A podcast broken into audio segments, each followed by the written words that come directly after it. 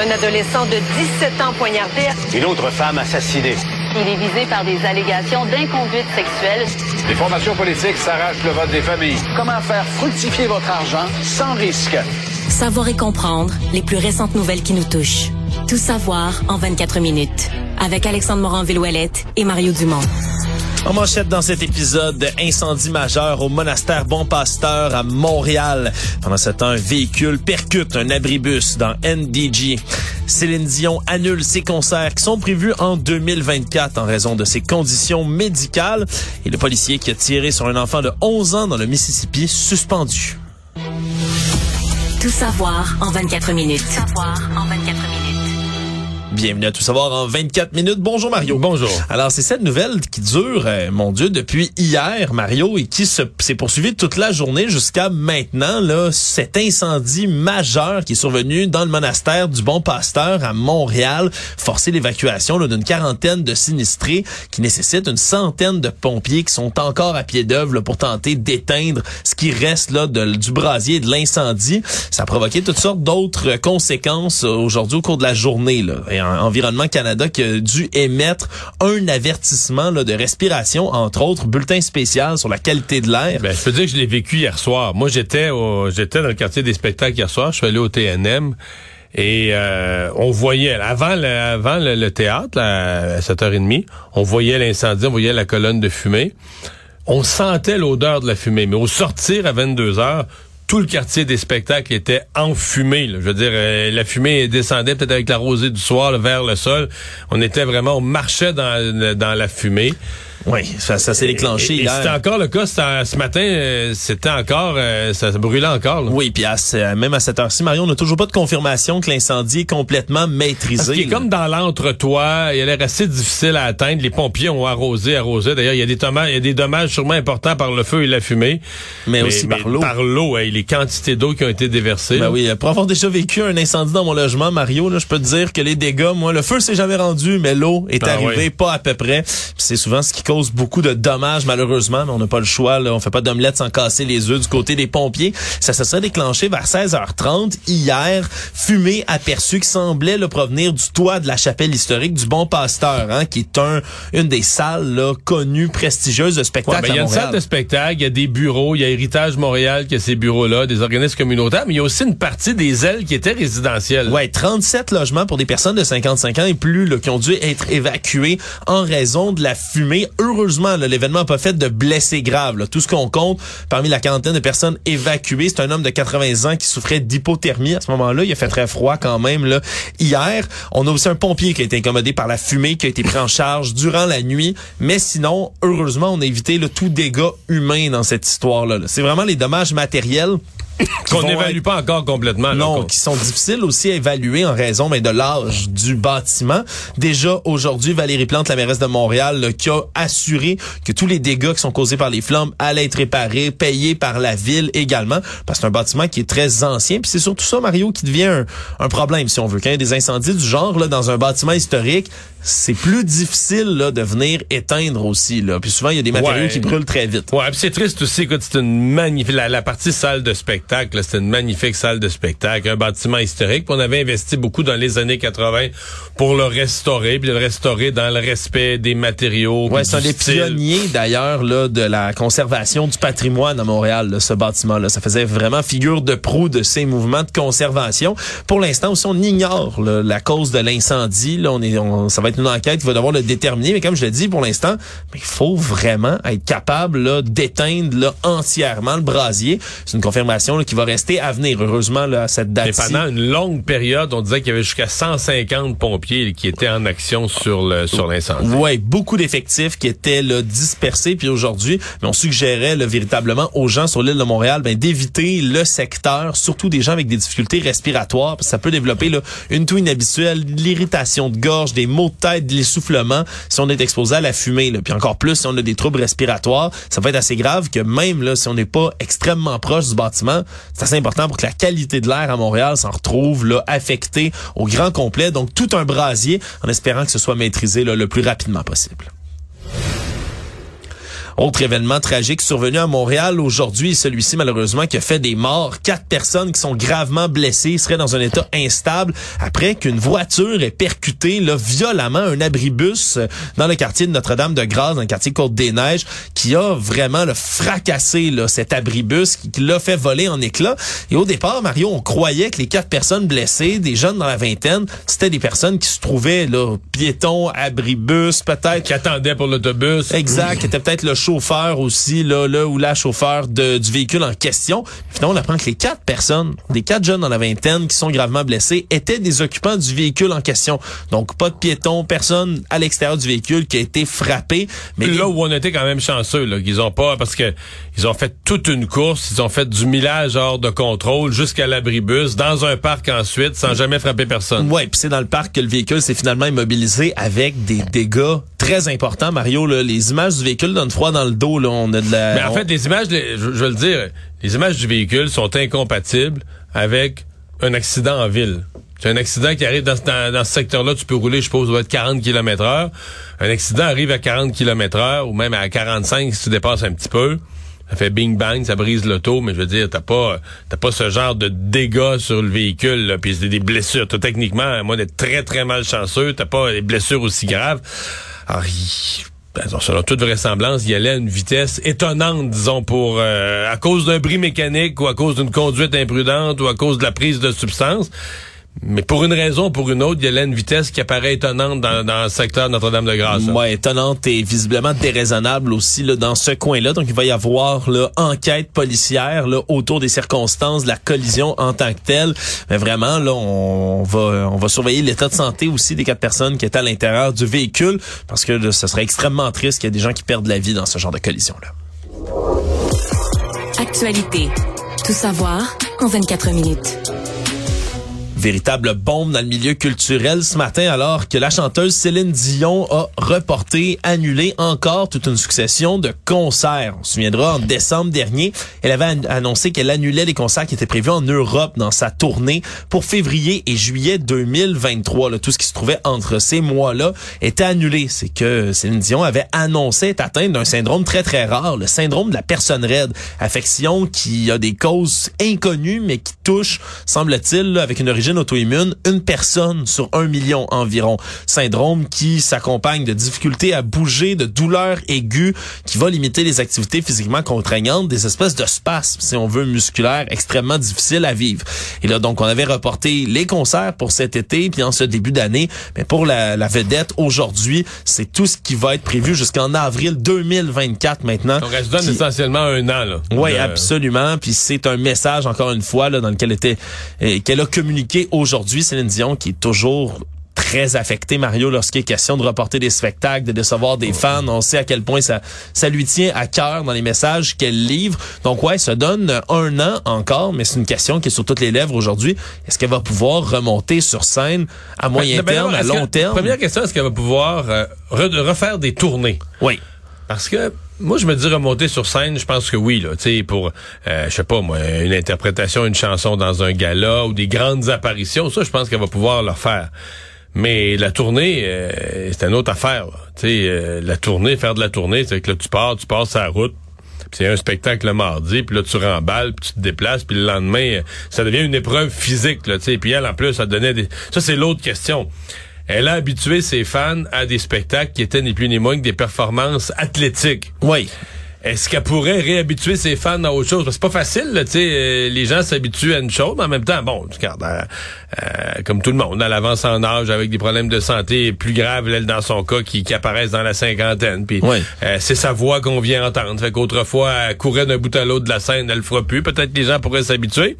Mais elle a vraiment habitué son public à un style sur scène, au style Céline Dion. hein. Oui, puis là, ça fait vraiment longtemps que le, le- que le dernier concert de Céline Dion a été présenté aussi au public. Québec, Mario, on remonte à mars 2020 déjà à cause de la pandémie là, de COVID-19. On avait dû interrompre sa tournée mondiale Courage et finalement, on n'a jamais pu reprendre la tournée en raison de ces spasmes musculaires qui l'affectent. Donc, on remonte quand même à déjà un petit bout là, au-dessus de trois ans avant d'avoir eu là, un concert de Céline Dion. Donc, évidemment, on lui souhaite que le meilleur, mais ça fait toujours l'effet d'une bombe, Mario. Puis même si ici au Québec, on est particulièrement touché par tout ce qui traite, euh, à, tout ce qui touche à Céline, mais on a quand même une vedette internationale de calibre international dans Céline Dion. Et c'est pour ça que ça a affecté beaucoup de gens aujourd'hui, beaucoup d'Européens aussi qui pourront pas assister à ces spectacles. Ils seront remboursés, mais malheureusement, pourront pas l'avoir tout de suite. On a nos collègues du Journal de Montréal, Journal de Québec, Mario, qui sont en train de faire la tournée des villes de Toronto et Vancouver pour un dossier qui va être présenté durant le week-end.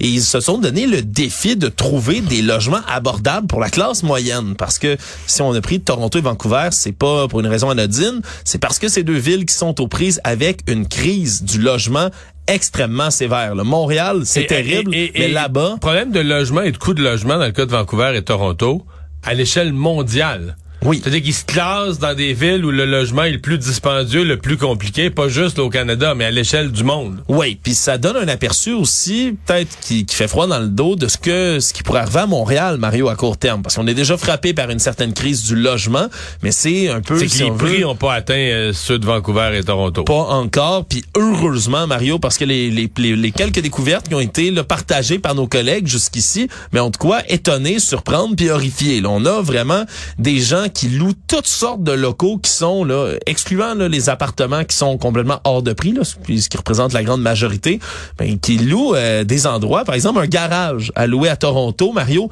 garage, pas de salle de bain, pas de cuisine, 880 dollars par mois pour habiter dans cet endroit-là. Il y a quelqu'un qui loue un demi-sous-sol avec deux mini-fenêtres, 1900 dollars par mois. Des placards transformés en chambre, 1400 dollars par mois. C'est vraiment là des cas de figure là, puis on retrouve tout ça sur des annonces comme Marketplace et autres là, qui, qui proposent justement Mhm. des annonces de logement vraiment là des des des Parce qu'il y en a plus. des ben, parce qu'il y en a plus puis des accommodements qui ont qui ont aucun bon sens là. des endroits premièrement qui sont pas sécuritaires du tout là, dans lesquels il y a pas de sortie d'incendie des fois même carrément pas de fenêtre après ça des partages de chambres avec d'autres colocataires dans des lits superposés là puis on parle des gens qui vont pas là là pour habiter une fin de semaine en Airbnb là on a des gens qui veulent habiter là de manière permanente et là après ça c'est les critères Mario qui sont utilisés Figure-toi donc qu'à plusieurs reprises, nos collègues du journal ont pu trouver des annonces qui réclament que les gens qui viennent dans l'appartement soient strictement végétariens. Ouais, ça, ça, c'est des idéologues euh, sautés. ben voilà, aucune viande, aucune viande, aucun œuf dans le cas d'une annonce, par exemple, qui peuvent être acceptés Ouais. dans l'appartement. Il y en a même qui sont, qui sont malheureusement, on en a vu ici à Mais Montréal drôle parce que si les gens disaient une religion, parce que le végétarisme c'est une forme de religion, d'une certaine façon, de façon de manger, Idéologie, mais idéologique, allons-y comme mais très, mais idéologique. Quand t'es rendu à plus vouloir du monde, idéologique slash religieux. Mais si c'était une religion, ça irait contre la charte des droits là. Oui, ce serait de la discrimination pure et simple. Ça serait là. illégal, les gens. Euh, là, je serais curieux de voir ce que la charte des droits dirait dans ce cas-ci. Mais c'est sincèrement une bonne question, Mario, parce que je pense que la que tu charte des droits. poursuivre ces gens-là? Ben, la charte des droits a jamais prévu euh, qu'on se rendrait peut-être aussi Non, loin que ça, Mario. Je pense que c'était, ça jamais il se, il se serait attendu à ce qu'on aille à cette euh, à ce degré-là. Mais bon, puis il y a même des annonces évidemment qui, qui demandent comme colocataires, mais exclusivement des femmes, par exemple. Ça s'est déjà vu à Montréal aussi. Puis souvent c'est des cas qui, qui peuvent aller jusqu'à la sextorsion là, Ben, pour, c'est ce des, que j'allais dire. pour des habitations. Si c'est des filles qui disent on veut juste des filles, bon, c'est une chose. Mais on l'a vu à Montréal, effectivement, là, des gens qui vont profiter de la crise du logement pour que des personnes étudiantes ou autres disent, regarde, je vais- Viens, un, homme de 50 ans qui va dire à une jeune étudiante, viens-t'en chez nous, euh, je vais te trouver une chambre pour pas cher. là. Ouais, c'est c'est évidemment des cas qui sont très très peu souhaitables, même si on en a déjà ici. On voit que c'est exacerbé dans un marché comme celui de Vancouver, celui de Toronto, où on a excessivement de pression. Donc ça va être un dossier à suivre là, durant la fin de semaine du côté du journal. Mais voilà, des drôles de critères, disons, pour avoir des colocataires. Tout savoir en 24 minutes. Le père de la fillette de Granby a décidé de faire appel de la décision de la Commission des libérations conditionnelles du Canada qui lui a refusé le 24 avril dernier sa semi-liberté et sa libération conditionnelle totale. Et donc, là, va passer là, dans tout le processus de révision là, de, qui se passe du côté de la Commission. Là. Il s'est adressé au départ là, pour être libéré 15 mois seulement après sa condamnation de 4 ans de pénitencier à laquelle on l'avait condamné là, en janvier 2022. Il avait plaidé coupable à une une accusation réduite de séquestration à ce moment-là. On se souviendra surtout que devant la commission de libération conditionnelle, sa propre mère est allée témoigner, qui est la grand-mère de la fillette, et qui témoignait non pas pour qu'il soit relâché comme ça en semi-libération, mais pour qu'il reste en dedans, Mario. C'était vraiment, le, elle, est du côté Ben de sa petite fille là-dedans et souhaitait que son fils reste plus longtemps en dedans. Donc, l'examen du processus décisionnel va être fait. On veut s'assurer que c'est équitable, que c'est respecté. Et si on conclut que la décision qui a été rendue en première instance n'est pas bien motivée, ben là, on peut redonner un réexamen à ce moment-là avant la date de la prochaine audience qui est prévue, soit en novembre prochain. Donc, on a quand même une certaine latitude. Ça va être une qui va continu- qui va devoir être suivie encore. Mais bon, c'est sûr que ça soulève énormément de passion hein, dès qu'on parle de Ben, ce dossier-là, là, Mario, ici au euh, Québec. là. Vraiment. Alors, on verra Je jusqu'où trouve que la, ça se rendra. la justice ne, le comprend pas. Ouais, Un ben, incompris. un incompris Bon, de la ben, justice du, du côté de son ex-conjointe hein, de 39 ans, celle qui avait recouvert la bouche de la petite fille avec du ruban adhésif. Elle a été reconnue coupable de meurtre non prémédité et elle est condamnée à prison à perpétuité. Elle pourra pas demander une libération comme celle-là avant d'avoir purgé 13 ans de prison. Autre cas de justice, celui d'un Sorellois qui harcelait criminellement la députée Marois Risky du Parti libéral du Québec et qui, euh, lors de la cour, a été déclaré finalement non criminellement responsable de ce harcèlement qui lui a prodigué. Mais Mario, c'est surtout tout ce qu'on a appris au procès qui est quand même assez exceptionnel, merci, et qui démontre euh, le cas de figure d'une personne qui avait perdu contact littéralement avec les réalités. là. Claude Delaney, 62 ans, est détenu en ce moment en psychiatrie parce qu'il était convaincu d'être un ex-ami intime de la députée Marois Risky. Sans l'avoir rencontré vraiment jamais, ben, il a commencé à lui écrire. Tout d'abord une lettre d'amour. Après ça, s'est mis à lui envoyer des messages sur les réseaux sociaux. Et là, au départ, c'était la belle princesse. Lui envoyait toutes sortes de messages gentils.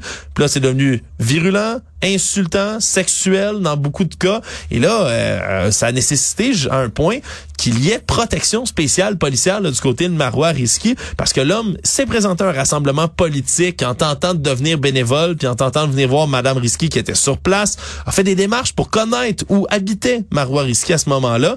Il a même déjà, c'est complètement bizarre, appelé la police en prétendant que Marois Risky avait été assassiné c'était comme un stratagème pour se rapprocher d'elle. Bref, c'était extrêmement troublant. Madame Risky elle-même qui a témoigné au procès comme quoi ben, ça a coûté une fortune en protection policière, là, ce cas, ces Mais agissements donc, de lui a été tenu non criminellement responsable. Exactement, parce que là, après, au début de tout ça, ben, il s'est rendu jusqu'à l'Institut Philippe Pinel. Il a même pas pu commencer sa thérapie parce qu'on l'a pas médicamenté, rien. Et là, il a arrêté de tenir des propos complètement délirants qu'il tenait à ce moment-là. Et il semble-t-il qu'il jure au psychiatre qu'il a tout compris et que on a conclu du côté des médecins qu'au moment des crimes, il souffrait d'un trouble délirant qui le rendait incapable de distinguer le bien et le mal. C'est ce qu'on dit du côté là des des des des, des, euh, des experts à l'Institut Philippe Pinel, voilà, et donc déclaré criminellement non responsable. Là, il va mieux.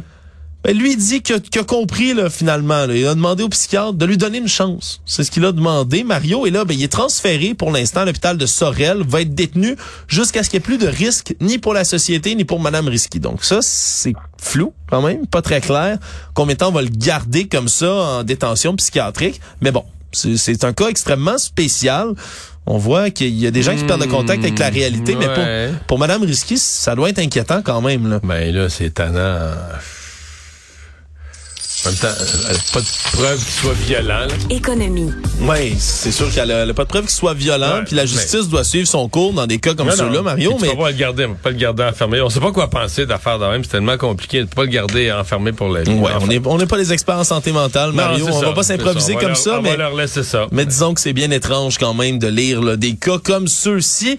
J'espère, Mario, que t'as pas trop de route à faire en fin de semaine, parce que qui dit beau temps dit augmentation du prix de l'essence. Bon. Encore et toujours au Québec, on est la province où les prix sont les plus élevés en ce moment, avec une autre légère hausse qui a augmenté. La barre du 1,82 dollars pour le litre a été franchie plus tôt ce matin dans certaines régions. On s'attend à ce que ça continue à augmenter. Là. Sont certains experts, on dit que c'est même pas le prix du baril de pétrole qui est à l'origine de l'augmentation. C'est vraiment là une espèce de microcosme au Québec. Là, on va augmenter les prix lorsqu'il fait du beau temps. On essaie de, de recouvrir entre autres là, du côté des distributeurs du Québec les pertes qui ont été subi pendant la pandémie, semble-t-il.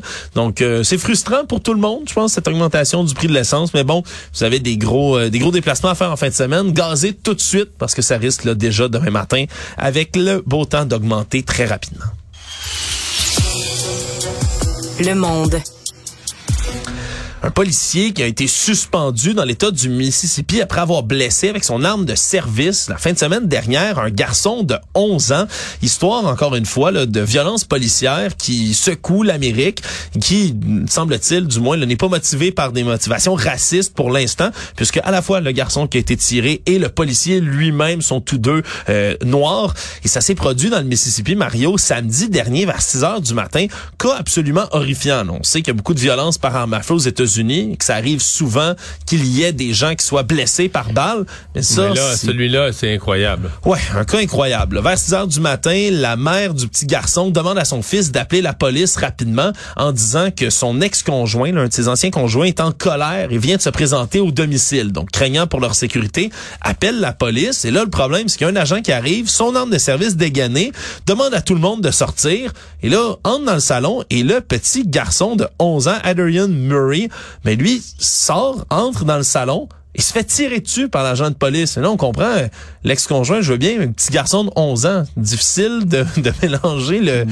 le, le, conjoint, l'enfant. Bref, mais lui tire dessus et là... Mais mais il y a derrière tout ça quand même l'idée d'une société où il y a tellement d'armes à feu, puis je justifie pas, il y a une erreur de jugement au moment de tirer. Bien sûr. Mais il y a un état d'esprit d'être prêt à tirer, là, d'être, comme on dit, le doigt sur le gun, là, mais démesuré. Là. Ben, si j'étais policier aux États-Unis, Mario, je serais tellement ben, sur le nerf tout le temps. Tu serais tout le temps sur le nerf, t'aurais toujours le doigt sur la gâchette comme parce que tu dis gay, tout le monde est armé, tout le monde est, tu sais, et je fais une intervention, euh, fait que tu dis toujours tirer le premier, fait qu'il y a un point où la probabilité d'erreur comme celle-là augmente quand tout le monde a le doigt sur la gâchette, les yeux sortis de la tête, puis tu comprends? Oui, ça crée une situation de tension qui est absolument insoutenable. C'est ça. Et je finis par penser que c'est pour ça que ça arrive, parce que sinon, ça n'a pas de bon sens. Comment tu tires ça un ben oui. Heureusement, l'enfant s'en est tiré d'affaire, mais avec des blessures extrêmement graves. Il a été hospitalisé aux soins intensifs. On parle d'un affaissement pulmonaire, lacération au foie, côte cassée. Vraiment, un cas horrible. C'est surtout les propos le rapportés par la mère du garçon en disant que lorsque son fils s'est fait tirer dessus, là, il arrêtait pas de répéter, mais pourquoi on m'a tiré dessus? Qu'est-ce que j'ai fait de mal? Pourquoi on m'a tiré dessus? Vraiment un cas qui risque, là, oui, au au-delà des dégâts physiques, mais de laisser des séquelles psychologiques graves sur le jeune garçon. Donc, l'enquête est ouverte. Le, policier, lui, pour l'instant, est suspendu. Mais on a quand même, selon les, la base de données du Washington Post, depuis le début de l'année, ben, les policiers américains auraient tué 407 personnes déjà.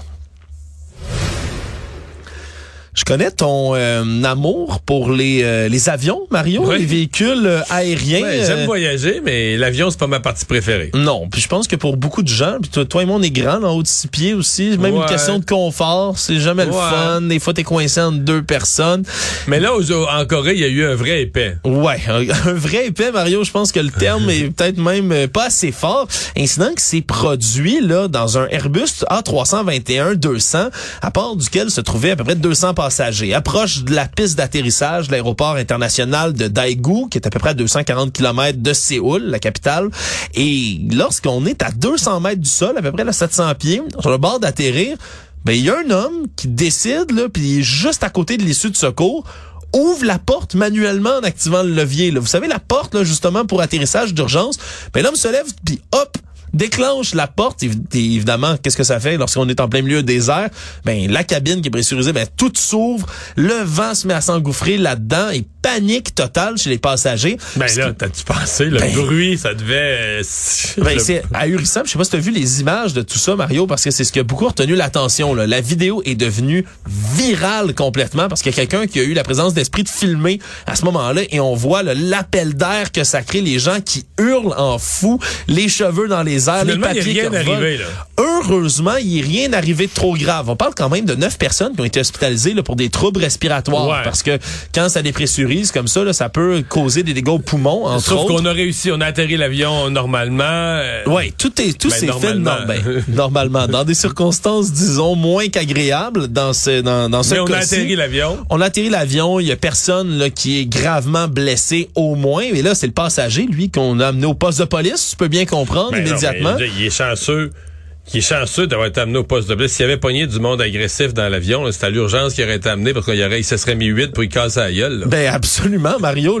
D'ailleurs, je suis surpris qu'il n'y ait pas quelqu'un qui ait décidé de lui en mettre un sur la marmite, là, parce que dans, dans ces circonstances-là, ben n'importe qui qui a un peu peur des avions, même pas. là, Mais lui, je vais penser que ça marcherait pas. Il veut dire c'est barré ou je sais pas, mais qu'il jouait après la poignée d'urgence. J'espère sincèrement que c'est ça, Mario, puis c'est pas quelqu'un qui s'est dit oh c'est tellement long des fois les gens qui se lèvent pour récupérer leur bagage. Moi je suis pressé me sortir Moi- tout de suite. le. Je lui souhaite que ce soit pas ça, en tout cas au moins dans ce cas-ci, plus de peur que de mal. Une petite nouvelle rapide en concluant.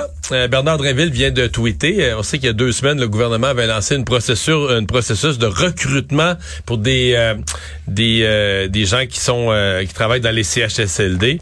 Eh bien, il y a 3600. On a besoin de 5000. On voulait 5000 euh, préposés aux bénéficiaires. Il y en a 3645 déjà qui ont Oh. déposé une demande d'admission. Donc, les gens continuent à s'inscrire. Si ça vous intéresse, euh, c'est sur le site Admission FP là, pour admission formation professionnelle. Donc, Et il y a toutes sortes d'avantages aussi, Mario monétaire qui ah viennent oui, avec tout ça. Je comprends, c'est très avantageux, des bourses de 12 000 Puis en plus de la bourse, si tu veux travailler dans un CHSLD pendant tes études, on va te permettre de faire. Donc, tu vas avoir la bourse, la paye, où tu vas prendre l'expérience, plus la formation, plus devenir préposé. Euh, ensuite, résumé l'actualité en 24 minutes, c'est mission accomplie.